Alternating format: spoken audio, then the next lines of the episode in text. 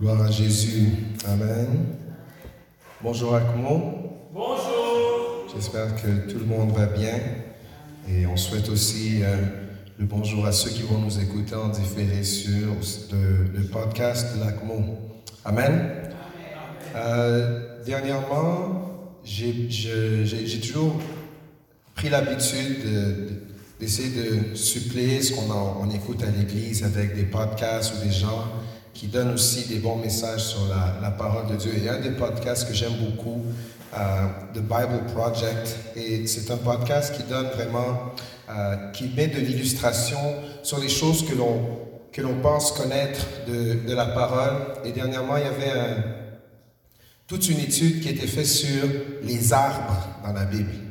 Et ça, ça a juste ouvert l'esprit sur toute une autre dimension de la Bible et comment euh, les arbres ont un, rapport avec l'homme. On voit ça dans Psaume 1 et puis c'est détaillé, c'est vraiment étoffé. Et en, en méditant et en cherchant euh, le message pour aujourd'hui, le Seigneur m'a guidé aussi vers une autre illustration qui a référence à la nature et qui, euh, le Seigneur parlait souvent en parabole, n'est-ce pas, pour enseigner des vérités profondes. Et celle que j'aimerais que l'on puisse lire ensemble, c'est pas une parabole, mais c'est Jésus qui parle euh, dans Matthieu 16, verset, Matthieu, Matthieu 5, excusez-moi, Matthieu 5, le verset 13. C'est juste un verset, Matthieu 5, verset 13. Et la Bible déclare, c'est Jésus qui parle. Il dit, vous êtes le sel de la terre.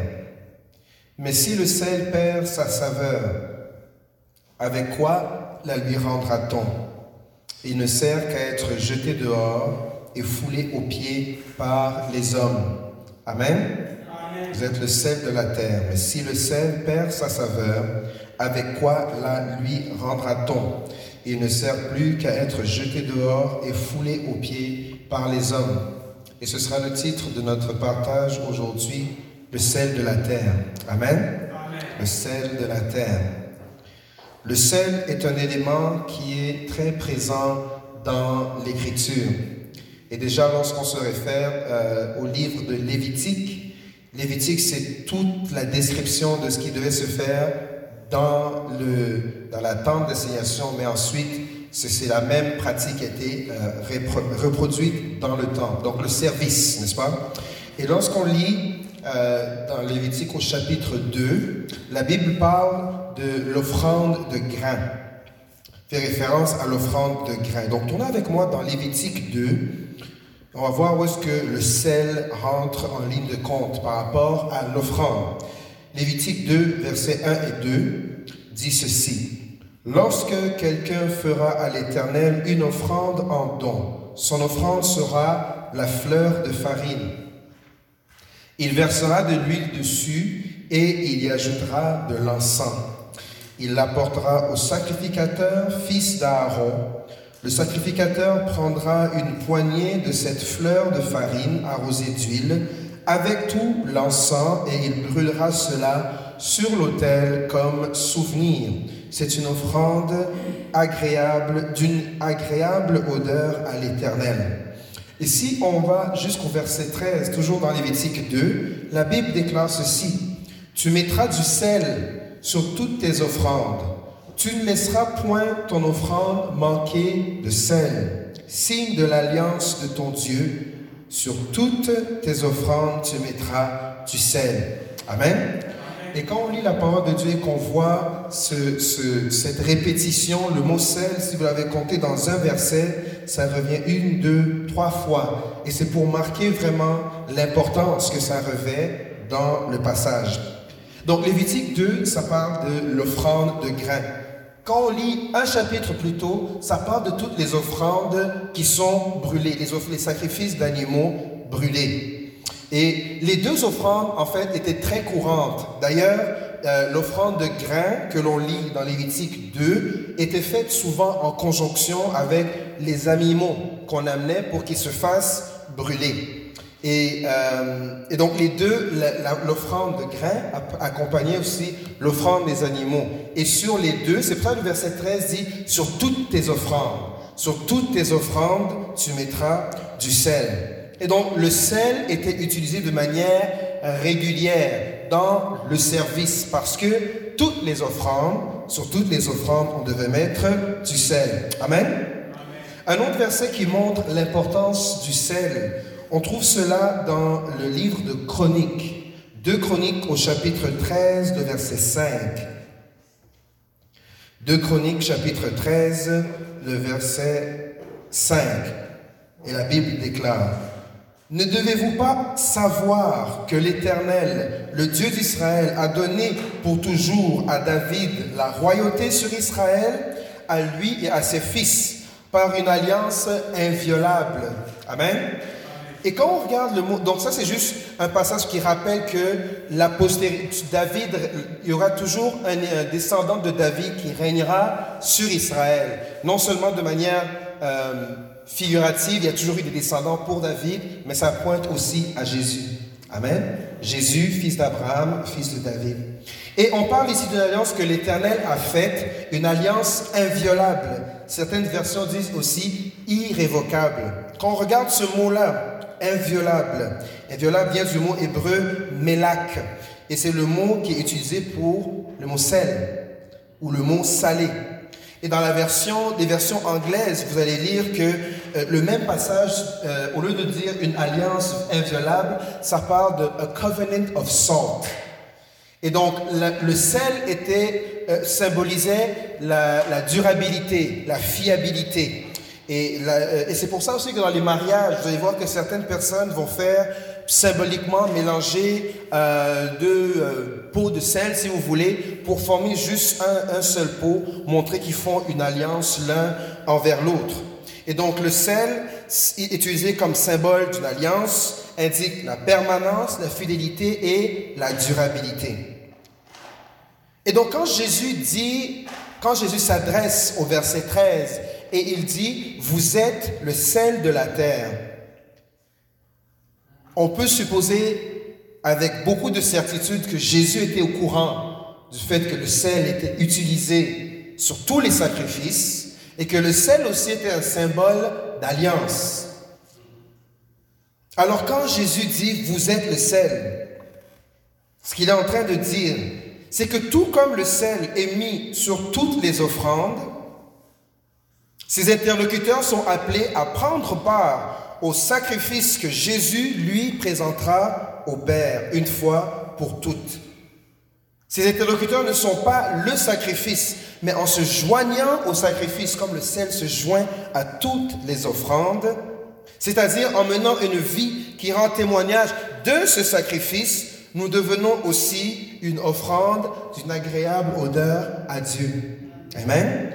Parce qu'on a lu, je vous l'avez vous rappelez dans Lévitique, que cette offrande, Lévitique 2.2, c'est une offrande d'une agréable odeur à l'Éternel. Et en se joignant comme le sel qui est mis sur toutes les offrandes, en se joignant à Jésus, en se joignant à son sacrifice, on devient aussi une offrande d'une agréable odeur à Dieu. Nous sommes le sel. Amen. Le sel est aussi symbole d'alliance. Et il est fort à parier que Jésus aussi était au courant du fait que le sel représentait un signe d'alliance, quelque chose de durable, fidélité et permanence. Et tout comme le sel est le signe d'une alliance irrévocable, inviolable, en tant que le sel de la terre, nous sommes le témoignage que Dieu, à travers Jésus-Christ, est le garant d'une alliance irrévocable et inviolable si on décide de se joindre à cette alliance. Tout comme le sel symbolise l'alliance, la permanence et la fidélité, un signe d'alliance de Dieu, nous sommes le témoignage et l'expression de cette alliance sur la terre. Vous et moi, on est censé représenter l'alliance que Dieu a faite avec Jésus pour l'humanité, pour sauver l'humanité. L'alliance nouvelle et éternelle, l'alliance faite par son sang. Amen. Nous sommes le sel de la terre parce qu'on peut se joindre au sacrifice de Jésus. Et on est aussi, les, on est censé être des témoins. Quand les gens nous voient, ils sont censés voir qu'est-ce que ça a l'air d'avoir fait alliance avec le Père. Vous êtes le sel de la terre. Il y a aussi une importance de la géographie lorsque Jésus et vous allez souvent, euh, souvent quand le pasteur euh, va prêcher, il va souvent faire référence à la géographie de où se trouve Jésus, si c'est une montagne, si c'est une rivière, l'importance de la géographie. Et je nous encourage, bien aimés, à nous intéresser à où se situe l'action. Et je me rappellerai toujours, il y avait ce message sur le bon samaritain, où est-ce qu'on dit, un homme descendait de Jérusalem vers Jéricho. C'est un détail que jamais avant j'avais pu penser qu'il y avait un lien à faire entre l'altitude de Jérusalem et de descendre vers Jéricho, comme Jésus est venu du ciel et descendu sur terre. Donc, en s'intéressant à la géographie, on peut voir aussi ces choses. Et donc, en parlant du sel, on doit aussi penser dans la géographie de tout Israël, l'endroit où il y avait une grande quantité de sel pour la production de sel, et ça c'est la mer morte. La mer morte qui est le deuxième plan, le, plus, le plan d'eau le plus salé au monde. Et la mer morte a longtemps été un, un centre d'activité économique pour toute cette région. Ça va depuis jusque l'âge de bronze on utilisait, donc la mer est tellement salée qu'elle produit des débris d'asphalte. Et on utilisait l'asphalte même pour faire des, euh, comme euh, pour mettre le silex et les manches de bois comme de la colle. Euh, c'était aussi utilisé pour embaumer les momies égyptiennes. Fait intéressant. Et on utilisait aussi, donc, il y avait un baume qui se créait de, de, tout de, toute cette, de cette eau salée que l'on pouvait recueillir vers les bords. Et ça servait aussi comme médicament et pour faire de l'encens. Donc c'était, il y avait beaucoup d'utilité à euh, ce, qui, ce, que produisait la mer morte. Et une de ces choses, c'était notamment le sel. En faisant une recherche à savoir comment est-ce que le sel était exploité, j'ai découvert que ce que faisaient les, les, les, les Hébreux à l'époque, c'était que pour récolter le sel, il fallait creuser des fosses. Vous creusez un trou, vous creusez un trou et vous y mettez l'eau de mer.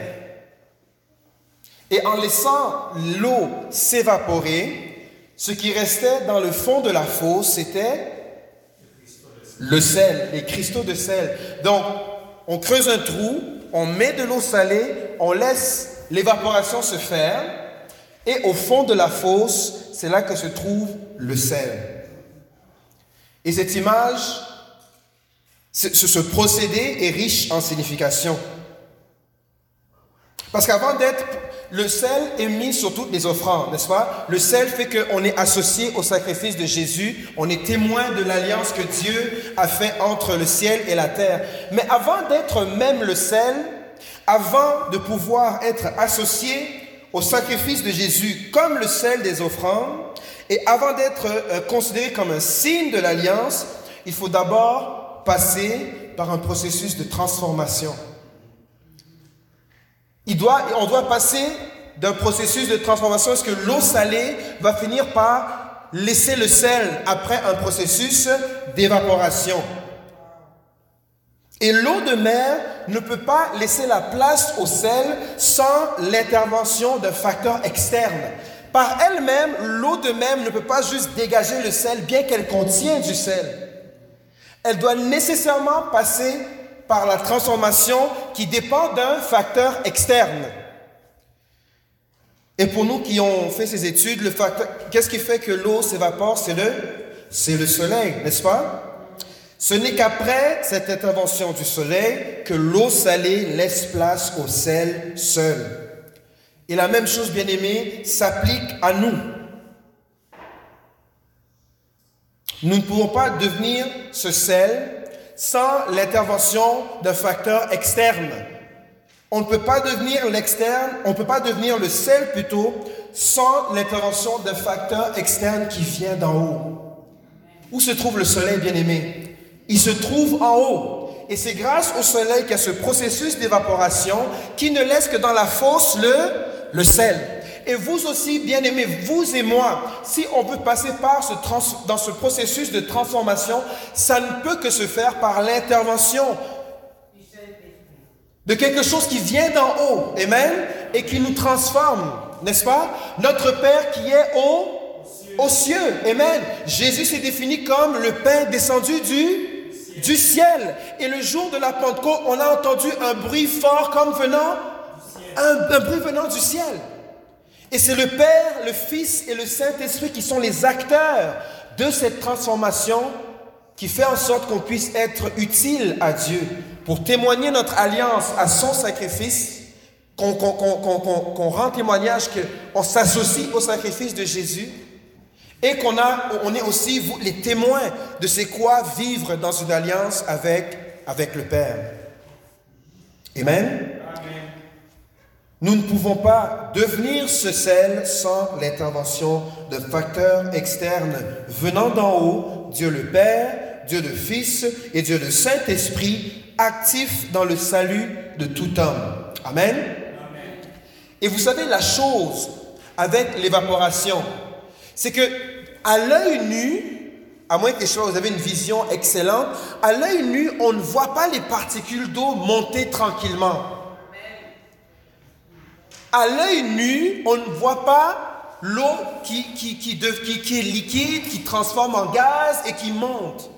Tout ce qu'on voit, c'est que tranquillement, la quantité d'eau dans la fosse diminue, diminue, diminue, jusqu'à ce qu'il ne reste que le sel.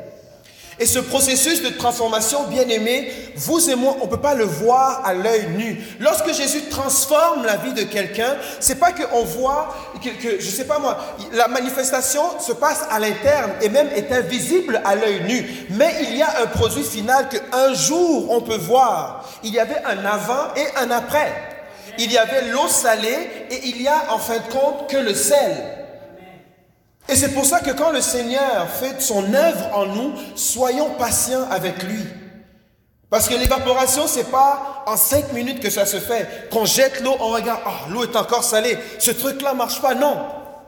C'est un processus qui prend du temps, mais qui finit par se produire sans, sans que vraiment, sans qu'on y fasse de nos propres efforts, mais c'est grâce à l'intervention n'est-ce pas, d'un facteur externe. C'est le Saint-Esprit, Dieu le Père, Dieu le Fils, Dieu le Saint-Esprit qui travaille en nous, qui fait en sorte qu'il y a cette évaporation. Si tu veux être utile entre les mains du Seigneur, permets qu'il te transforme et qu'il fasse évaporer de toi tout ce dont tu n'as pas besoin. Amen. Processus de transformation. Mais ça implique, bien aimé, ce processus de transformation implique d'être dans une position inconfortable. Peut-être une position qui n'est pas des plus euh, choyeuses, parce que l'eau se trouve dans une fosse, n'est-ce pas? Il faut se trouver dans la fosse, il faut être dans une position où est-ce que Dieu peut appliquer son intervention sur nous. Il faut se trouver dans la fosse comme l'eau, ou encore se trouver dans le creuset comme l'argent, ou encore dans la fournaise en ce qui concerne notre foi. Il doit y avoir une certaine pression externe qui se manifeste pour faire sortir cette utilité que Dieu cherche en nous.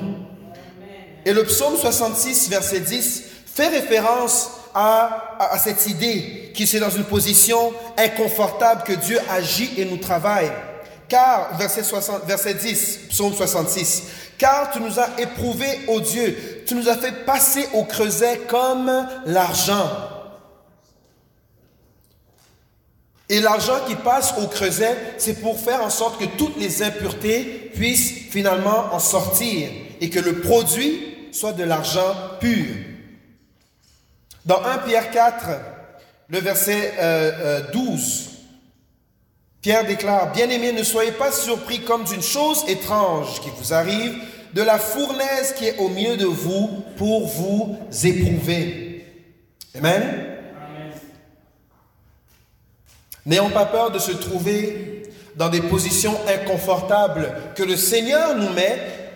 Et je pense que ça fait référence aussi à un message qui a eu des quelques dimanches où est-ce que Dieu se sert des situations difficiles de nos vies. Dieu permet qu'on puisse passer par l'épreuve pour faire sortir le meilleur de nous-mêmes. Amen. Alléluia. Donc, on a parlé du sel dans la Bible, l'Ancien Testament, n'est-ce pas? On a parlé un peu de comment est-ce que le sel était cultivé ou euh, extrait, si vous voulez, et ce qu'on peut en retirer comme image pour nous.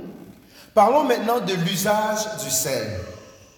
Donc, au-delà de ce que la Bible mentionne, euh, donc comment le sel était utilisé pour, euh, dans le sacerdoce, à l'époque, il y avait le, sel avait aussi des usages euh, dans le courant, dans le pratico-pratique. Et trois d'entre eux dont on va parler, le sel servait à la conservation, la préservation des aliments.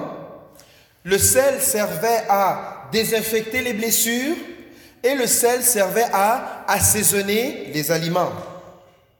Et encore une fois, ces trois images sont instructives pour nous qui sommes appelés à être le sel de la terre. Amen. Ces trois usages sont également instructifs pour nous qui sommes appelés à être le sel de la terre. Parlons de la conservation, la préservation des aliments. Alors, un terme scientifique que vous pouvez écrire, que vous allez apprendre aujourd'hui, c'est hygroscopique.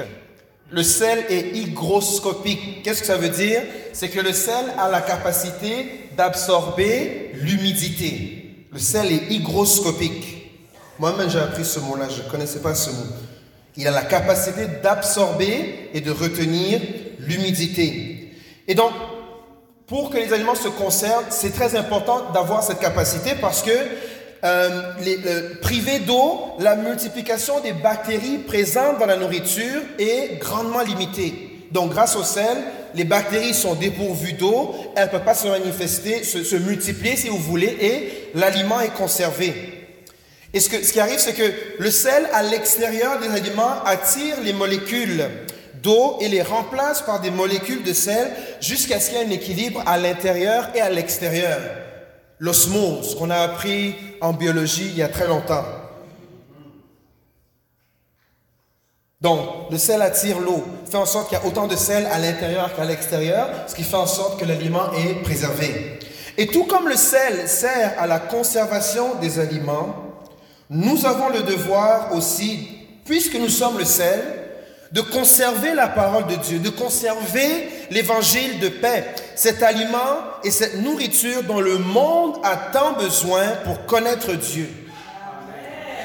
Tout comme le sel, je vais le répéter, tout comme le sel que nous sommes, le sel sert à la conservation des aliments. Et tout comme le sel, notre devoir en tant que le sel de la terre, c'est de travailler à conserver la parole de Dieu, conserver l'évangile, qui est un aliment, une nourriture dont le monde a besoin pour connaître Dieu, sans que cet évangile ne soit dilué. Sans que cet évangile soit dilué. C'est pour ça que Jésus a dit, les, temps, temps passeront, mais ma parole ne passera pas. Amen? Et c'est pour ça qu'on voit beaucoup de versets bibliques qui nous encouragent à garder ce dépôt. Conserver la foi que nous avons reçue. Veiller à ne pas perdre le don, n'est-ce pas? Et Archip.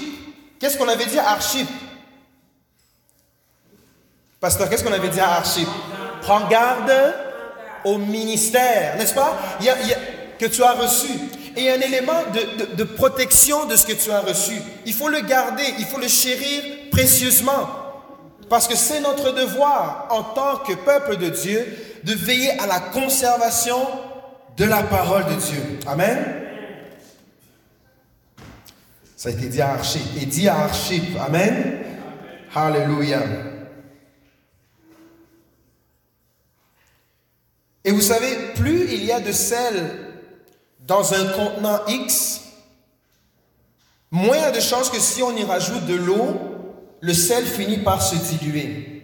Si je devais prendre ce verre que j'ai devant moi et que je le remplisse de sel et que je verse la moitié de ce verre d'eau dans le sel, la, quantité de sel fait en sorte que malgré qu'on verse de l'eau jusqu'à un certain niveau, le sel va demeurer entier et va finir par pouvoir absorber suffisamment d'eau. Mais si je fais l'inverse et que dans tout ce verre d'eau, je mets une pincée de sel, qu'est-ce qui va arriver au sel? Le sel va se dissoudre. N'est-ce pas? On est appelé à conserver la parole, de faire en sorte que malgré tout ce qui peut venir comme influence, que le sel demeure le sel et que le sel ne soit pas dilué. C'est notre devoir, le sel de la terre, ce que Jésus a dit. C'est à nous de préserver à la fois le message de l'évangile et les valeurs de l'évangile, les valeurs chrétiennes. Et on peut le faire seulement si on réalise qu'on est le sel et qu'on doit garder, n'est-ce pas, toute l'hygroscopie du sel. C'est-à-dire que c'est nous qui attirons ces particules d'eau et ce n'est pas ces particules d'eau qui viennent nous diluer. Amen? C'est la manière dont on saura conserver les aliments, la parole de Dieu, que le monde a besoin pour connaître Dieu. Amen? Le sel aide aussi à désinfecter euh, à l'époque. On le fait un peu moins aujourd'hui parce que la, la, science a évolué. Mais dans, dans l'époque du Seigneur, le sel servait aussi à désinfecter les plaies. Et comment ça se fait? Donc, en fait, c'est un peu la, même logique pour la conservation, c'est que le sel empêche les réactions chimiques des bactéries de diverses manières. Un, euh, ça fait en sorte que ça brise les enzymes, donc les transmetteurs dans les bactéries. Euh, donc, les, enzymes, c'est donc euh, c'est ce qui permet que des réactions chimiques se fassent dans les bactéries. Et le sel agit par déshydratation. Donc, quand il élimine l'eau, il empêche aussi l'environnement qui fait en sorte que les bactéries prolifèrent. Et c'est comme ça que ça nettoie les plaies. Et je sais que même quand on a des plaies dans la bouche, là, parce que des fois, qu'est-ce qu'on va mettre dans la bouche pour cicatriser? C'est difficile. Essayez de mettre un peu de sel. Ça pince un peu, n'est-ce pas? Mais c'est un procédé qui existe depuis très longtemps. Et la douleur est vive, n'est-ce pas? Si tu as une plaie sur la langue et tu mets le sel directement, c'est comme ah, ça fait mal mais éventuellement, ça va guérir la plaie. La douleur est vive, ça pince, ça fait mal, mais éventuellement, le sel sur la plaie va aider à désinfecter et à guérir la plaie.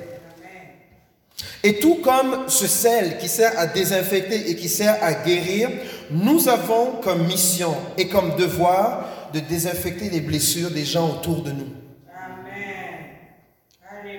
Le sel que tu es, le sel que tu portes, c'est pour aussi aider à désinfecter, nettoyer les blessures, parce que le monde autour de nous est malade.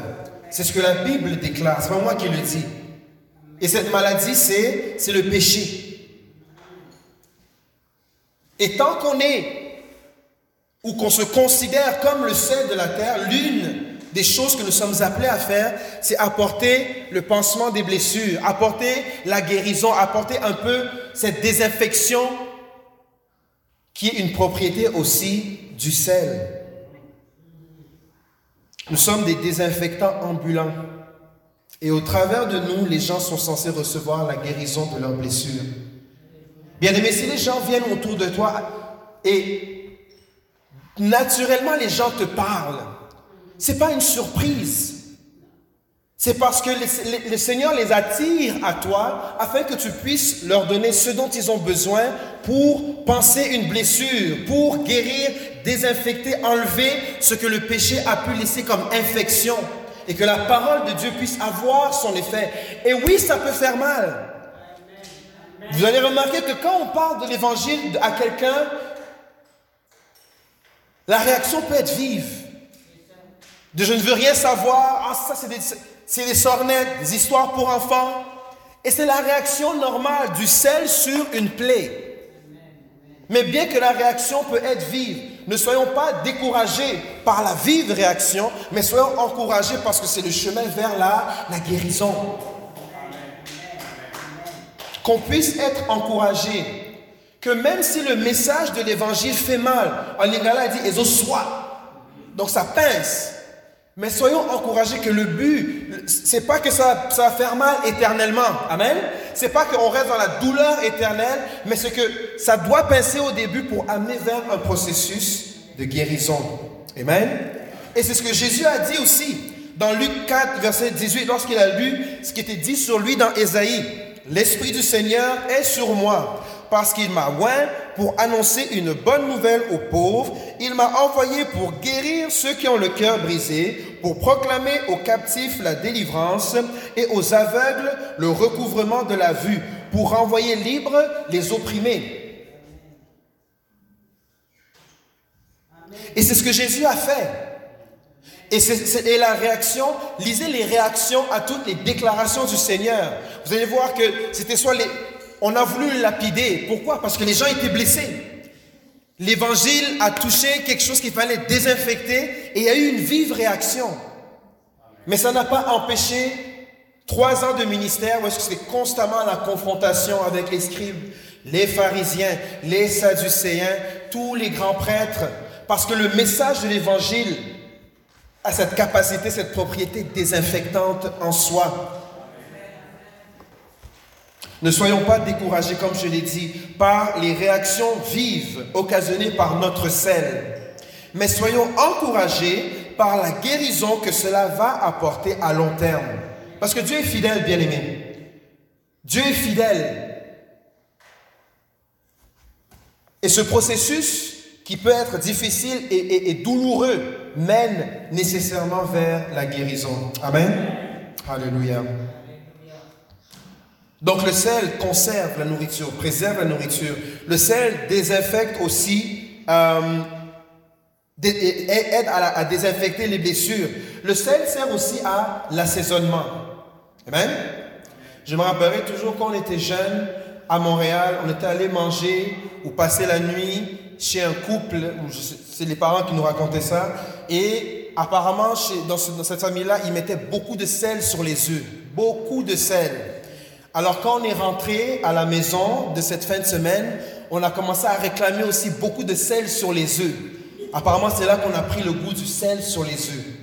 Et donc, le, sel, le salé, c'est un des, cinq goûts primaires dans, dans, le cerveau. Quatre ou cinq, sucré, salé, sûr, quoi que ce soit.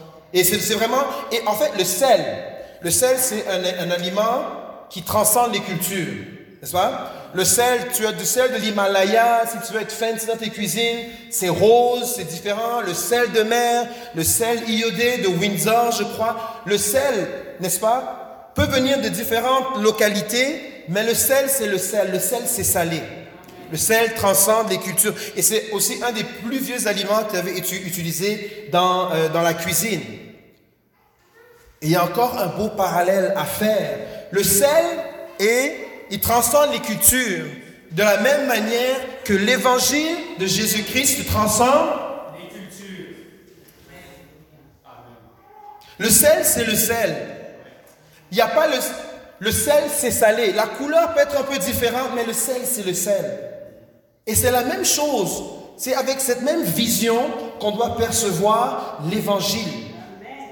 Vous êtes le sel de la terre, pas le sel du Moyen-Orient, pas le sel de la Palestine, pas le sel de la Chine, de l'Afrique. Vous êtes le sel de la terre. C'est-à-dire que votre sel va goûter salé partout là où vous allez.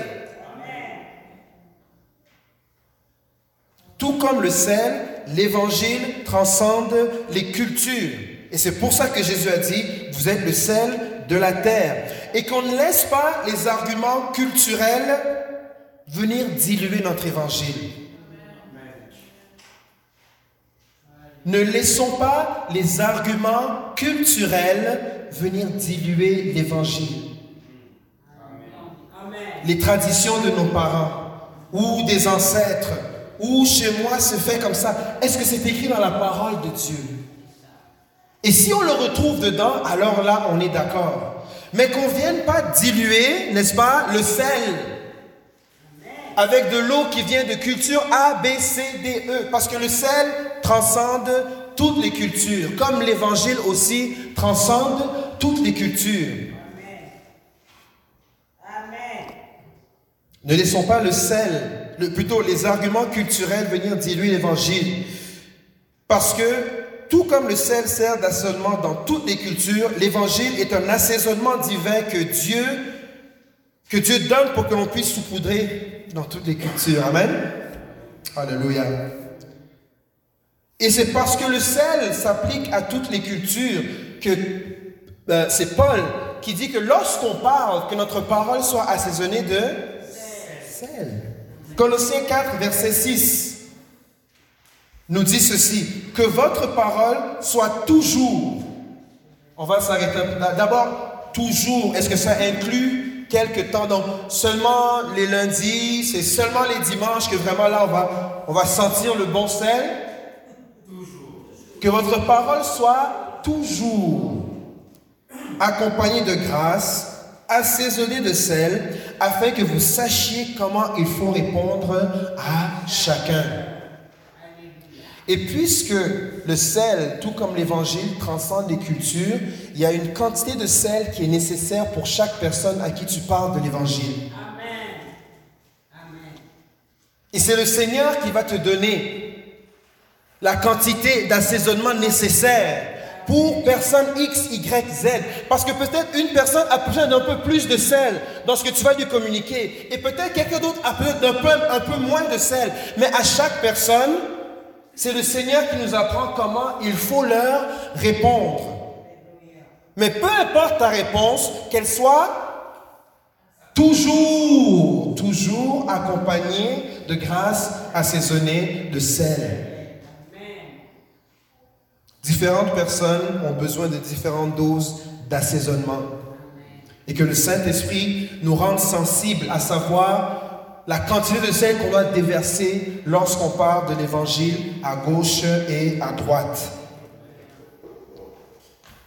Je l'ai déjà mentionné, mais c'est une, une, répétition nécessaire, une tautologie nécessaire. Le sel, c'est salé. Le sel n'est pas sûr, le sel n'est pas sucré, le sel, c'est salé. Et en tant qu'Église, nous devons arrêter, je parle l'Église avec un grand E, nous devons arrêter de vouloir goûter autre chose que le Seigneur veut que nous puissions goûter. Il y a une saveur que le Seigneur veut que nous ayons. Nous sommes le sel. Mais trop souvent, on essaie de mettre une autre, un autre enrobage autour de l'évangile qui n'est pas celui du sel. Trop souvent, on voudrait que le message de l'évangile soit moins agressant, soit moins violent. Et on, essaie maintenant, de, en, anglais, on sugarcoat. Alors que le Seigneur veut que nous ayons saveur X, on essaie de donner à son message saveur Y. Et c'est comme ça que naissent des déviations comme the prosperity gospel. L'évangile dit X, mais pour attirer les gens, on va un peu remixer la sauce pour qu'elle goûte Y.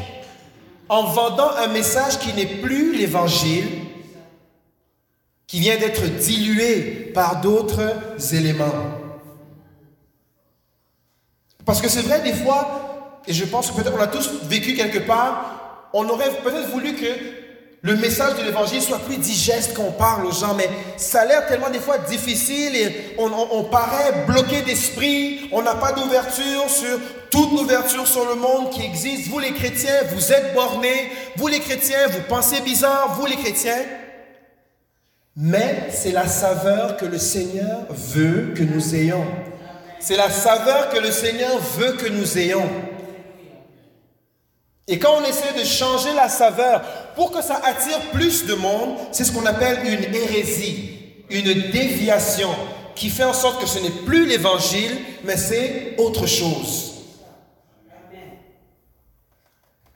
Et vous savez, j'ai pris l'exemple du sucre parce qu'en fait, quand on regarde à l'œil nu, le sucre et le sel ont la même, la même ça se ressemble un peu, n'est-ce pas? Les deux sont granuleux, les deux sont blancs, mais leur goût et leur impact sont différents. Tu ne vas pas utiliser le sel, le, sucre pour conserver ta viande. Ça va échouer. Il te faut nécessairement du sel pour conserver la viande.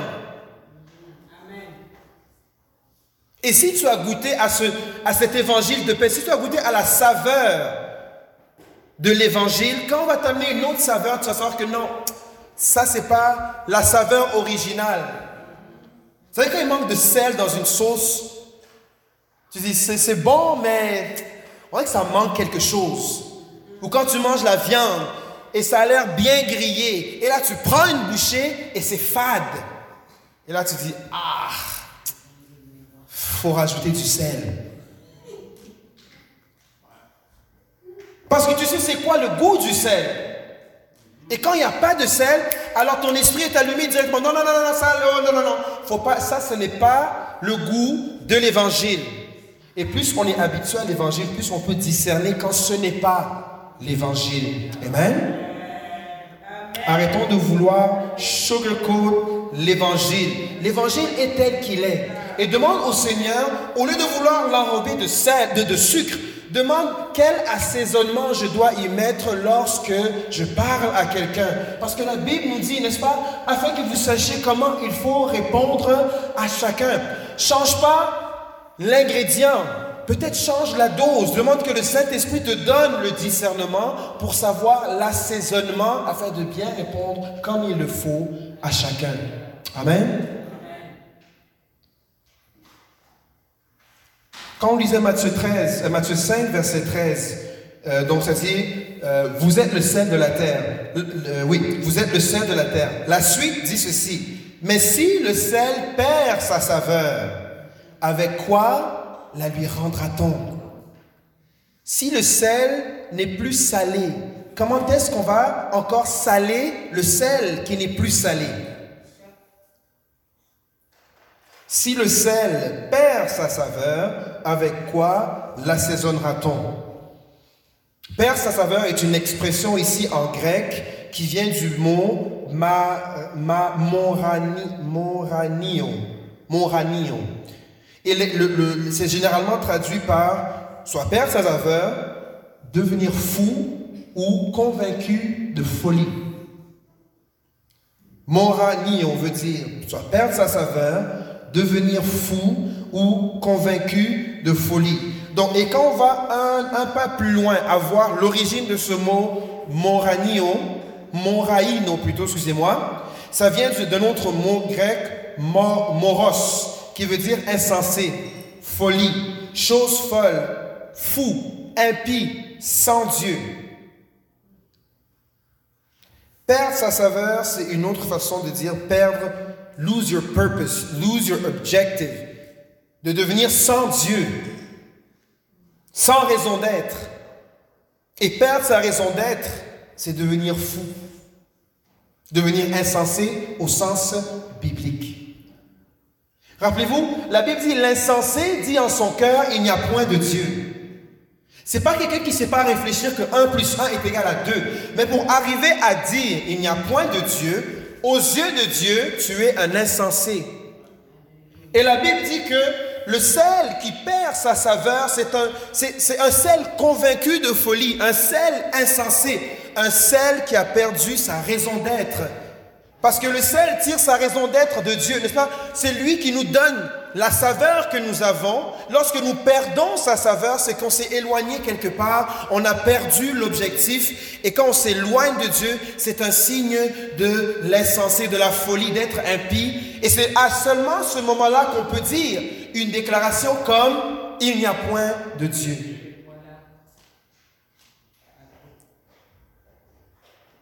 Le sel qui perd sa saveur, c'est un sel qui avant disait gloire à Dieu et qui avait à en dire il n'y a point de Dieu. Et pour quelqu'un qui passait de gloire à Dieu à il n'y a point de Dieu, comment est-ce que tu vas saler encore cette personne? C'est la question que Jésus pose. Et le mot ici n'est pas par hasard. Le perdre sa saveur est associé à la folie, à être impie, à être sans Dieu. Perdre sa saveur, comme je dit, c'est une autre façon de dire perdre son but, son objectif, sa raison d'être. Perdre sa saveur, c'est devenir fou, insensé au sens biblique. Le verset de Hébreu 6 parle aussi donne aussi cette image de la personne qui était proche de Dieu et qui ne l'est plus. Et comment cet égarement est, dangereux. Tournez avec moi dans Hébreu 6, verset 1 jusqu'au verset 6. On va lire les six premiers versets dans Hébreu 6. C'est pourquoi, laissant les éléments de la parole de Christ, tendons à ce qui est parfait, sans poser de nouveaux fondements euh, du renoncement aux œuvres mortes, de la foi en Dieu, de la doctrine des baptêmes, de l'imposition des mains, de la résurrection des morts et du jugement éternel. C'est ce que nous ferons si Dieu le permet. Car il est impossible que ceux qui ont été une fois éclairés, qui ont goûté le don céleste, qui ont eu part au Saint-Esprit, qui ont goûté la bonne parole de Dieu et la puissance du siècle à venir, et qui sont tombés, soient encore renouvelés et amenés à la repentance, puisqu'ils crucifient pour leur part le Fils de Dieu et l'exposent à l'ignominie. Et ce passage fait l'objet de beaucoup de débats, à savoir, est-ce que quelqu'un qui était avec le Seigneur peut perdre son salut? Est-ce qu'on parle ici de l'apostasie? Il y a tout un débat, un débat théologique sur ces six versets. Mais l'image est profonde de dire, est-ce qu'au final, Jésus-Christ peut être crucifié encore? Et la réponse, c'est non. Il est mort une seule fois pour toutes pour attirer à lui ceux qu'il avait déjà appelés d'avance. C'est ce que la Bible dit quelque part ailleurs dans Hébreu. Et donc, lorsqu'on a, lorsqu'on a goûté le Seigneur, la question c'est vraiment, si tu, as connu le Seigneur, le Seigneur a agi dans ta vie, tu as vu des miracles, il y a des choses tangibles que tu as vécues et que tranquillement tu t'es éloigné jusqu'à pouvoir dire, après avoir vécu toutes ces choses, il n'y a point de Dieu, what can be done for you? Qu'est-ce qu'on peut faire pour une telle personne pour qu'elle revienne et qu'elle reprenne sa saveur? Avec quoi on peut réassaisonner ce sel?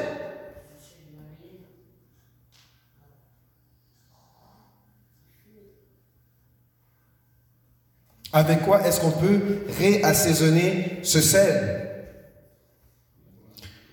Vous savez, on parlait tout à l'heure de le, sel de la, mer morte. Euh, comment est-ce qu'il fallait creuser la fosse, on met l'eau salée, l'évaporation laisse le sel. Mais il se trouvait que il, y avait, beaucoup d'agents chimiques, beaucoup de, minéraux qui se trouvaient euh, dans le sel de la mer morte, qui faisaient beaucoup d'impuretés qui en fait affectait la capacité de conservation et de préservation. Donc le sel de la mer morte, quelque part, il y a beaucoup d'impuretés qui affectaient ses qualités d'assaisonnement et de conservation. Les impuretés, voilà une manière de perdre sa saveur. Si le sel perd sa saveur, avec quoi l'assaisonnera-t-on? Comment est-ce que le, sel perdait de sa saveur d'assaisonnement et de sa capacité, n'est-ce pas, de conserver bien la nourriture C'est parce que dans ce sel, il y avait des impuretés. Voilà pourquoi l'apôtre Paul, dans Éphésiens 5, verset 3, dit avec force que l'impudicité, qu'aucune espèce d'impureté et que la cupidité ne soit même nommé parmi vous ainsi qu'il convient à des saints. C'est-à-dire, ces choses-là, on ne doit même pas les nommer. Ça ne peut même pas faire partie des choses auxquelles on pense lorsqu'on pense à un saint. La Bible dit que toi et moi en Jésus, nous sommes, nous sommes saints. Amen.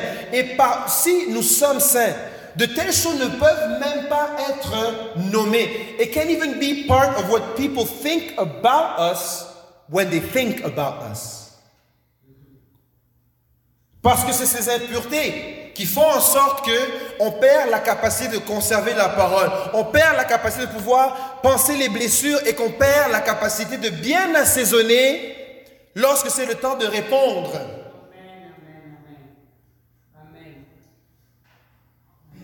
que l'impudicité, qu'aucune espèce d'impureté, que la cupidité ne soit pas même nommée parmi vous, ainsi qu'il convient à des saints. Amen. Le Seigneur t'appelle saint, bien-aimé. Le Seigneur t'appelle saint. C'est pas peu de choses. Le Seigneur veut qu'on puisse être ce sel qui est associé à toutes les offrandes. Le Seigneur veut qu'on puisse être un signe de l'alliance. on doit être un témoin de c'est quoi avoir fait alliance avec le Père. C'est une, lourde responsabilité, bien aimée. Et parce que l'appel, n'est-ce pas? La Bible dit qu'il faut, il faut calculer le prix. N'est-ce pas? Quelqu'un qui construit une maison ne la construit pas en se disant, sans avoir calculé que j'aurais besoin de tant de morceaux de bois, l'acier, le béton et ceci. Sinon, tu risques de construire et arriver à un moment où il n'y a plus soit d'argent ou de matériel et ne pas achever la construction. Et lorsqu'on marche avec Jésus, calculons aussi le prix qui vient avec le titre de saint. Et si on est saint, on doit dire, Seigneur, aide-moi que l'impudicité et toute forme d'impureté ne soit même pas nommée chez moi. Qu'on ne puisse jamais, Seigneur, m'associer avec de telles choses. Et on se rappelle que ce processus de transformation se fait par l'évaporation qui nécessite nécessairement l'action d'un facteur externe qui vient, qui vient d'en haut. Et donc, ce n'est pas un travail qu'on fait seul, que, ok, à partir d'aujourd'hui, tu sais quoi, c'est fini l'impudicité, ma vie plus d'impureté et il n'y a plus de cupidité en moi, let's go. Tu vas te buter sur un mur et tu vas tomber. Et ce qui va arriver, tu vas être découragé même. Parce que tu vas vouloir dire, par mes propres efforts, je vais y arriver. Jusqu'à ce que quelque chose t'attende et où? Tu tombes. Mais lorsqu'on compte sur la grâce qui vient, qui vient d'en haut, c'est ainsi que tranquillement, toutes les impuretés, tout ce qui, a besoin d'être évaporé finit par être évaporé. Amen? Et je fais aussi un parallèle avec euh, une prédication précédente qu'on avait eue, euh, la conséquence de l'éloignement de Dieu. N'est-ce pas? Quelle est la conséquence de s'éloigner de Dieu ou de perdre sa saveur? Et on a on a le, verset 13 termine par ceci. Donc vous êtes le sel de la terre.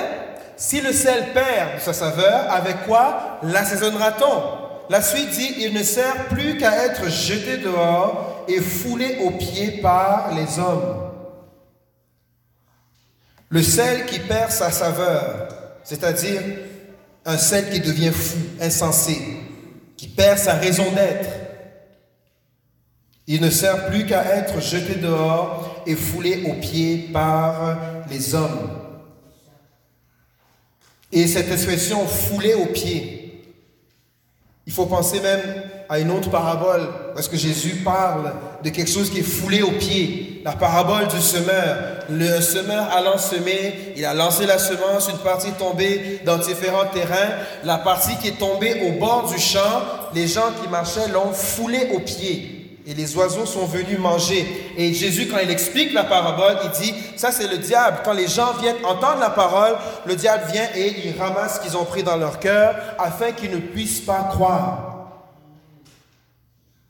Lorsqu'on s'éloigne de Dieu, lorsqu'on perd sa saveur,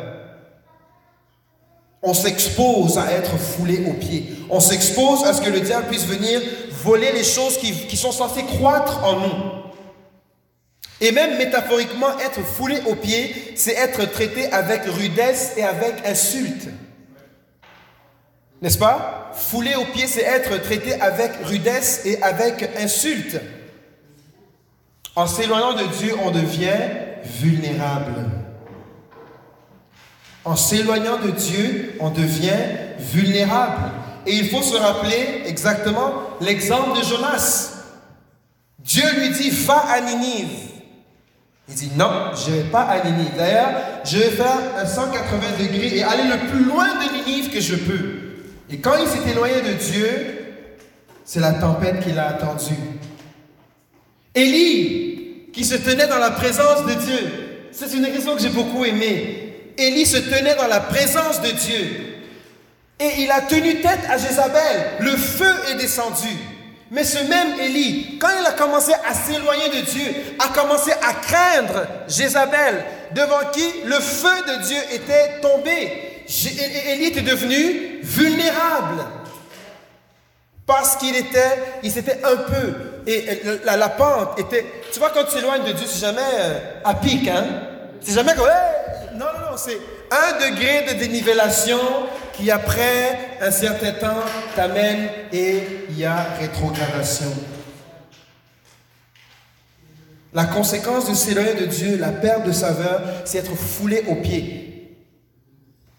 C'est être traité avec rudesse, avec insulte. C'est laisser l'opportunité même à l'ennemi de venir jouer avec toi.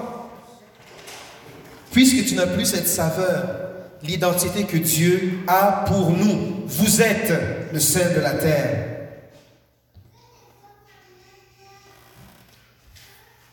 Pour conclure,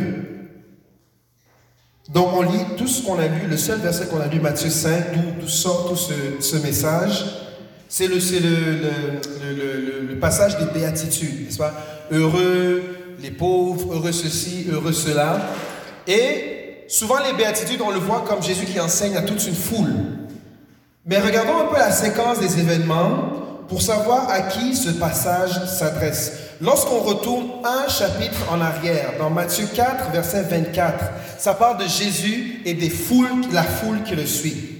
On lit ceci. Sa renommée se répandit dans toute la Syrie et on lui amenait tous ceux qui souffraient de maladies et de douleurs de divers genres, des démoniaques, des lunatiques, des paralytiques, et il les guérissait. Une grande foule le suivit. Excellent. De la Galilée, de la Décapole, de Jérusalem, de la Judée et au-delà du Jourdain. Fin du chapitre 4. Maintenant, quand on commence le verset 5, euh, chapitre 5, verset 1, la Bible dit, voyant la foule, Jésus monta sur la montagne et après qu'il se fut assis, ses disciples s'approchèrent de lui. Puis, ayant ouvert la bouche, il les enseigna et dit, et donc tout ce qui suit, c'est juste qu'il parle à, à Il a vu la foule, il a guéri la foule, il a fait le ministère. Mais voyant la foule, il a dit, ok, peut-être c'est un temps d'avoir un temps avec les disciples seulement. Montons à la montagne et il les enseigna. Et dans cet enseignement, on arrive au verset 13 où est-ce qu'il dit, vous êtes le sel de la terre. Jésus parle à ses disciples parle à son équipe rapprochée. Il parle à ceux à qui il va donner après la mission d'aller et de faire de toutes les nations des disciples. Et si on sait ici que Jésus parlait à ses disciples et non pas à la foule, c'est-à-dire qu'il parle encore à nous, ses disciples, et non pas à la foule. Nous sommes ses disciples, nous sommes le sel de la terre. Et ça veut dire aussi que le, le, le, message d'avertissement de la perte de saveur, c'est pas à la foule que ça s'adresse, mais c'est à ses, à ses disciples. Il est en train de mettre en garde ses disciples de ne pas perdre leur saveur. Parce que si le sel perd sa saveur, avec quoi l'assaisonnera-t-on Si vous, les disciples, vous n'arrivez pas à faire cette préservation, cette désinfection et cet assaisonnement, qui le, le fera? Il est crucial de comprendre que Jésus parle ici à ses disciples et que le sel qui risque de perdre sa saveur est un danger qui ne guette pas la foule, mais qui guette ses disciples. La preuve, c'est que Jean nous montre, montre un, passage où est-ce que Jésus avait mis beaucoup de sel dans ce qu'il disait. Dans Jean 6, Jésus est en train de leur parler et c'est un message salé. Si tu ne manges pas ma chair et si tu ne bois pas mon sang, tu ne peux me suivre. You are not of me. Et abandonne de toute façon. Mange ma chair, bois mon sang. Mange ma chair, bois mon sang. Et ça, ça en a scandalisé. Et il ne disait pas ces choses de manière cachée. Jean 6, versets 59 et 60, ça dit, Jésus dit ces choses dans la synagogue. Jésus dit ces choses dans la synagogue, enseignant à Capernaum. Plusieurs de ses disciples, n'est-ce pas? Disciples. Plusieurs de ses disciples, après l'avoir entendu dire, cette parole est trop dure, qui peut l'écouter? C'est trop salé. Là, Jésus t'en a mis trop. J'arrive pas à digérer cette parole. Et Jean 6, verset 66, 68, dès ce moment, plusieurs de ses disciples se retirèrent et n'allèrent plus avec lui. Il y avait trop de sel. Et Jésus parle maintenant aux douze. Jésus dit donc aux douze, et vous, vous ne voulez pas vous en allez? Vous ne voulez pas aussi vous en aller? Et Simon-Pierre qui répond et dit, Seigneur, à qui irions-nous? Tu as les paroles de la vie, de la vie éternelle. Amen. Qui est un chant aussi merveilleux. Jésus, tu as les paroles de la vie, à qui irions-nous? Et la réaction à l'évangile, au message que Jésus a donné, la parole était dure. Oui, mange ma chair, bois mon sang. Et là, on garde aussi en fait que le Saint-Esprit n'est pas descendu pour leur éclairer et pour leur donner le go, pour être l'Église. N'est-ce pas? La, Pentecôte n'a pas encore eu lieu. Mais même à ce moment, Pierre, sûrement inspiré par le Saint-Esprit, a répondu, à qui irions-nous? Tu as les paroles de la vie éternelle. Les choses que tu nous dis, c'est pour qu'on puisse obtenir au final la vie éternelle. Et si ça prend que ça fasse un peu mal ici, vaut mieux que ça fasse mal ici et qu'on obtienne la vie éternelle, qu'on essaie de se soustraire de, de, la douleur que peut causer le message de l'évangile parce que ça pique, de se soustraire à ça et de ne pas obtenir la vie éternelle. Seigneur, à qui irions-nous Tu as les paroles de la vie éternelle. On va terminer avec ce verset qui se trouve dans Marc 9, verset 50, qui reprend un peu la même idée que dans Matthieu 5. Ça dit ceci, le sel est une bonne chose. Et d'ailleurs, le sel est une bonne chose. Le sel sert à toutes sortes de, de régulations dans le corps de l'homme. Le sel joue un rôle dans le maintien de notre santé. C'est une source d'ions de sodium, de chlorure dans l'alimentation humaine. C'est essentiel euh, pour des fonctions nerveuses, musculaires, participe à la régulation des fluides dans le corps. Donc le sel, c'est une bonne chose. Parenthèse. Le sel, c'est une bonne chose. Mais si le sel devient sans saveur, avec quoi l'assaisonnerez-vous Ayez du sel en vous-même et soyez en paix les uns avec les autres. Vous êtes le sel de la terre, ayez du sel en vous-même. Amen. Vous êtes le sel de la terre, ayez du sel. Je suis le sel de la terre, Seigneur, que j'ai du sel en moi-même. J'ai besoin de ce sel pour que on puisse, que je ne sois pas dilué avec tout ce qui peut venir pervertir, changer, modifier, mettre un autre goût au message de l'évangile. Soyons des agents de préservation, de désinfection et assaisonnons notre environnement avec la saveur de Christ. Amen. Alléluia. Soyons des agents de préservation, de désinfection et assaisonnons notre environnement de la saveur de Christ, n'est-ce pas? En sachant que nous sommes le sel de la terre. Amen. Prions ensemble que le Seigneur puisse sceller ses paroles dans notre esprit et dans notre cœur. Alléluia. Gloire à ton nom, Seigneur Jésus, parce que tu te sers des choses simples pour nous enseigner des vérités spirituelles profondes. Seigneur, merci parce que c'est toi qui as déclaré que nous, tes disciples, nous sommes le sel de la terre. Seigneur, par l'intervention de ton Saint-Esprit, continue ce processus de transformation, Alléluia, afin que nous soyons des témoins fidèles de ton alliance, afin que nous puissions être associés au sacrifice de Jésus, afin qu'on puisse aussi conserver ta parole, afin qu'on puisse aider à ce que les blessures soient guéries à travers ce sel désinfecté, et qu'on sache comment répondre à chacun avec une parole assaisonnée de, accompagnée de grâce et assaisonnée de sel. Seigneur, puisses-tu sceller ta parole que nous avons partagée aujourd'hui dans nos cœurs et qu'elle puisse produire ce fruit jusque dans l'éternité. Au nom de Jésus-Christ. Amen. Amen. Amen.